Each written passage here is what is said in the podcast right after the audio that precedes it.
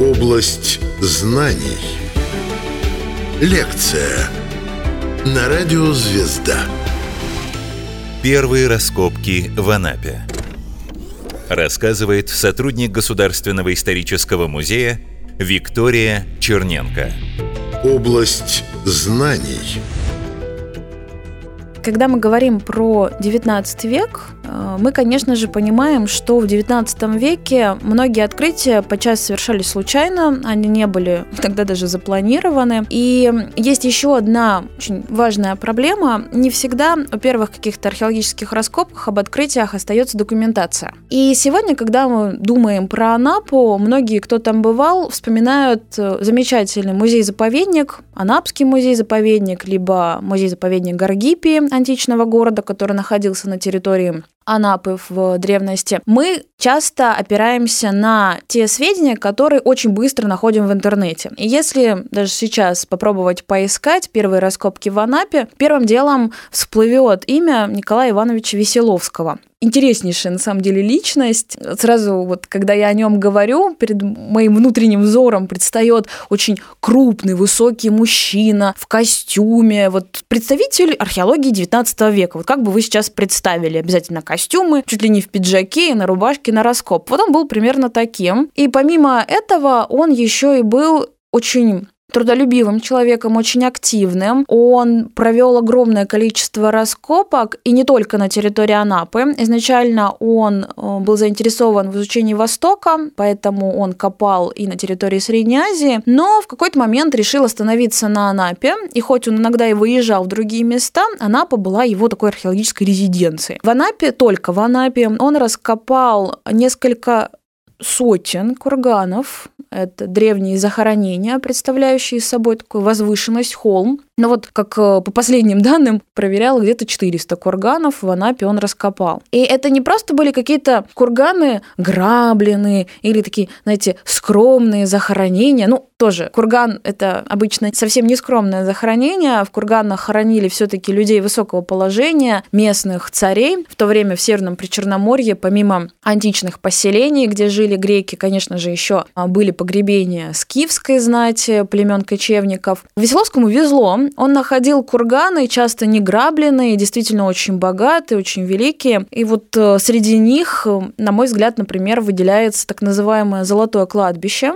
В конце XIX века он проводил раскопки на территории станиц Тифлиск, Бессарабска и так далее. И целый ряд курганов им был открыт, их назвали золотым кладбищем. Правда, это не совсем корректное название. Золотые, потому что, очевидно, много золота. Но это не был единый могильник, это не была какая-то единая система, это были курганы разного времени, может быть, даже оставленные разными людьми, потому что находки из них, если даже вот их представить в общем ряду, они между собой отличались. Вот в одном из курганов был, например, обнаружен фигурный сосуд довольно крупных размеров, но где-то сантиметров 20 в высоту, 25, ну и тоже в длину, если представить, тоже где-то 15-20, а то и больше сантиметров. И фигурный он, потому что представляет собой барашка. Причем такой полноценный барашек. Ну, ножек только у него нет, потому что это нижняя часть сосуда. А так это лежит барашек, подогнув под себя ножки. Причем очень хорошо сделана сама шкура, руно, то есть оно все в завитках, ушки, рога. И от головы к спинке идет ручка. На самой головке есть еще такой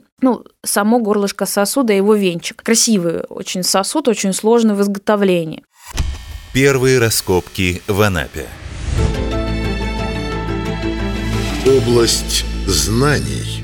Также э, в другом, например, кургане этого же золотого кладбища обнаружен был так называемый египетский фаянс. Это небольшие бусы, украшения, сделанные ну, не, с, не совсем это фаянс, так просто принято говорить, но очень похоже на фаянс, пастовое стекло очень плотное, и называем мы его египетским, потому что действительно египтяне изначально вот такой материал используют. Они делают из фаянса украшения в виде скоробеев, вот этих жучков, которые часто встречаются в египетских пирамидах, и иные вещи. И часть вот этого египетского фаянса изначально поступала в Северное Причерноморье вследствие торговли. Может быть, для кого-то сейчас будет открытием. Регион Северного Причерноморья торговал с Египтом, причем была достаточно активная торговля, был обмен. Помимо египетского присутствия египетского импорта. Впоследствии на территории Северного Причерноморья очень много будет римских вещей. На территории Севастополя в городе Херсонес даже располагался римский гарнизон. То есть это действительно наше Северное Причерноморье, это регион постоянных контактов, э, и торговых, экономических, политических, постоянного передвижения местного населения. Так вот,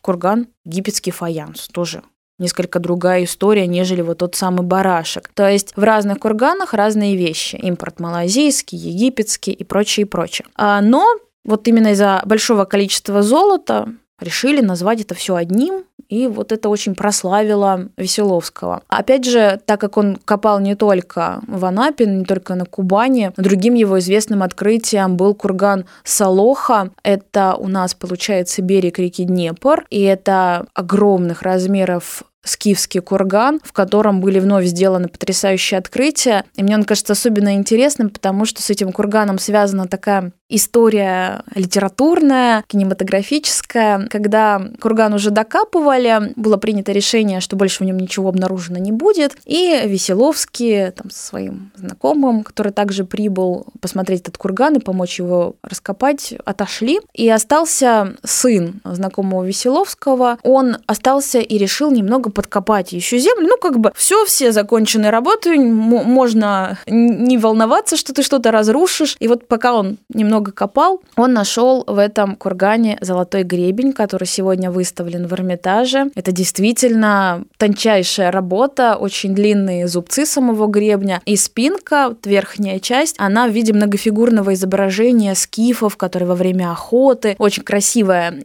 история. И почему я называю это кинематографическим сюжетом, потому что сам Веселовский потом шутил, что, возможно, бывший владелец этого кургана, ну, изначально его владелец, погребенный там скиф, он решил так подшутить над маститыми археологами, что, ага, вы думали все, а вот такое сокровище пропустили, и нашел его мальчик-ребенок. Само название кургана Салоха, кстати, подразумевает ведьму-колдунью, то есть какая-то магия в этом, может быть, и присутствовала. Но в целом многие археологи начинали, будучи совсем детьми, поэтому, конечно же, так оно и происходило. Так вот, Веселовский, он обнаружил помимо вот этих всех курганов, еще также склеп под названием Герион. И этот склеп впоследствии стал основой Анапского музея-заповедника, открытого уже не в XIX веке, а в 1909 году. И когда я говорю «послужил основой», я имею в виду буквально этот склеп с места открытия перенесли на территорию Анапского сада, и там уже вокруг него был организован заповедник. Первые раскопки в Анапе. Область знаний.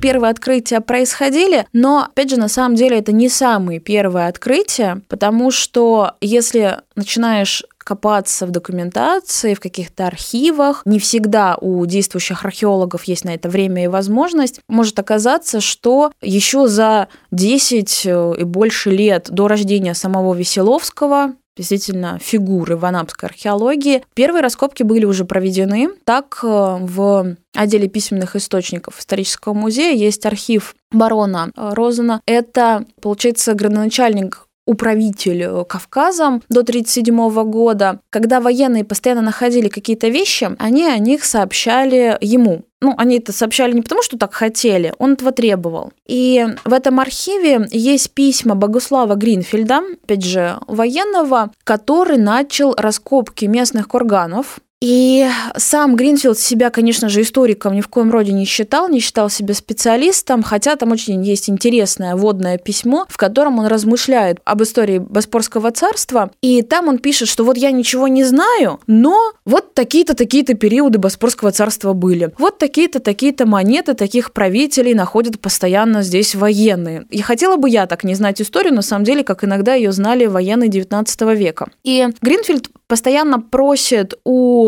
Розена и, в принципе, у императора какой-то помощи, то есть он просит не финансовой даже помощи, деньги выделялись, он просит специалиста, образованного историка. Но, судя по всему, историк э, не появился в то время, и он провел раскопки больше десятка курганов, причем они были, с одной стороны, в русле времени, раскопки военных, но с другой стороны, в своих отчетах он пытался объяснить конструкцию погребальной камеры, ее размеры, высоту кургана, что там было, и описывать находки. Так, в одном из курганов, э, в кургане номер 7, помимо монет и прочего, были обнаружены вставки в перстне, сделанные из красного камня, скорее всего, граната, как он сообщал. И вот эти вставки он подробнейшим образом описал. Сейчас этих вставок мы не имеем, Скорее всего, они были утеряны, потому что находки пересылались затем в Тифлис после завершения работ. их должен был увидеть и увидел Николай I, но он написал их столь подробно, что даже сейчас с ними могут работать специалисты. Это очень большая редкость, потому что часто мы имеем предмет, который кто-то когда-то купил, приобрел и передал в музей, но не имеем его истории происхождения. Здесь мы, да, не имеем предмет, но мы знаем, в каком кургане это было, что было помимо этого, и это для нас крайне важно, потому что тогда мы можем это изучать и делать какие-то выводы. И вот эти резные камни, мы их еще называем гемы, они часто в своих изображениях несут информацию о духовном мире человека, о том, какие культы были распространены в регионе, о том, какие контакты были между населением. Потому что, конечно же, Северное Причерноморье – это место, где культура была синкретической. Я объясню, что это значит. Синкретизм подразумевает смешение. И когда мы говорим о кочевой культуре, то есть о культуре человека, который постоянно в движении, он постоянно перемещается. Это одна ситуация. Когда мы говорим про античную культуру, про мир греков, про их мифологию, это опять же совсем другая история. А в Северном Причерноморье это все было вот смешано. И гемы резные камни, они тоже об этом могут рассказать. Поэтому так важно понимать контекст, так важно понимать историю находки. Первые раскопки в Анапе. Область знаний. Как я уже и сказала, вещи отправлялись в Тифлис. Об этом мы тоже знаем из того же архива, потому что в одном из писем Гринфельда, впоследствии также в одном из отчетов, собственно, барону Розену, было написано о том, что Николай I выдвигается в Тифлис, то есть он хочет проехать вот этот весь регион, который не так давно присоединился к России. И он, конечно же, хочет увидеть все эти прекрасные вещи. Там очень сложно понять, как оно все все-таки было ему показано, потому что была информация в этих письмах о пяти ящиках, которые ему привезли. При этом написано, что в каких-то ящиках там просто окислы металла, какая-то древесина, какие-то костные останки. А где же все это золото, которое Гринфилд тоже описывал. Не очень понятно, что там было дальше, но что-то могло потеряться, что-то могло быть, разумеется, награблено, но вот это описание содержимого ящиков, на мой личный взгляд, тоже очень любопытно. Когда копали военные курганы, часто Железные мечи, которые, безусловно, превращались в труху, разрушались, э, какие-то непонятные окислы металла, вот это все выкидывалось. То есть это все было неинтересно, в этом не видели ценности для науки, и уж тем более это не видели на экспозиции Эрмитажа. А здесь все это собиралось. Здесь э, тоже было понимание, что это нужно сохранить, что, может быть, вот кто-то более умный, чем я, это изучит. И это интересно, потому что сейчас в науке есть правило «сохрани по возможности все». И сейчас, когда археолог работает, он старается зафиксировать как можно больше, он старается зафиксировать даже то, что, возможно, не так уж и важно, кажется, особенно сейчас. Но впоследствии, через 10, через 50 лет, кто-то другой может сделать на этом новые выводы. И когда мы смотрим на археологические исследования вот 19 века, а мы понимаем, они в 18 уже начинаются, ну вот 19 век сегодня мы о нем говорим, когда мы смотрим на эти все открытия, на итоги работ, мы понимаем, какие они сейчас важные, особенно в тех случаях, когда старались сохранить все моя любимая история. Был такой археолог Дмитрий Яковлевич Самоквасов, и он собрал коллекцию, которая состояла из примерно 5000 предметов. Он их потом представил в исторический музей. И среди этих предметов, а многие из них еще не опубликованы, можно найти волокна волоса, можно найти фрагментом человеческой кости и так далее. Казалось бы, зачем тебе волосы, зачем ты их собираешь, ты ничего с ними в тот момент не сделаешь. А вот если с сегодняшней точки зрения смотреть, мы можем сегодня изучать волосы. И на основе анализа волоса, если он хорошо сохранился, мы можем понять, чем питался человек, чем он болел, мигрировал ли он, кстати, это тоже возможно. Все потому, что наука развивается. И иногда лучше сохранить передать потомкам, а потом уже думать, сделал ли ты это правильно. И вот э, Богуслав Гринфилд, который провел эти самые первые раскопки задолго до Веселовского на территории Анапы, он, может быть, даже неосознанно, но сохранял то, с чем сегодня можно работать и делать какие-то новые выводы. Вот об этих раскопках не особо было ранее известно, но, опять же, работа с архивами, работа с письменными материалами — это тоже часть работы археолога, потому что, ну, иначе это все оказывается бессмысленно. Копай, но ничего после себя не оставляй. Нет,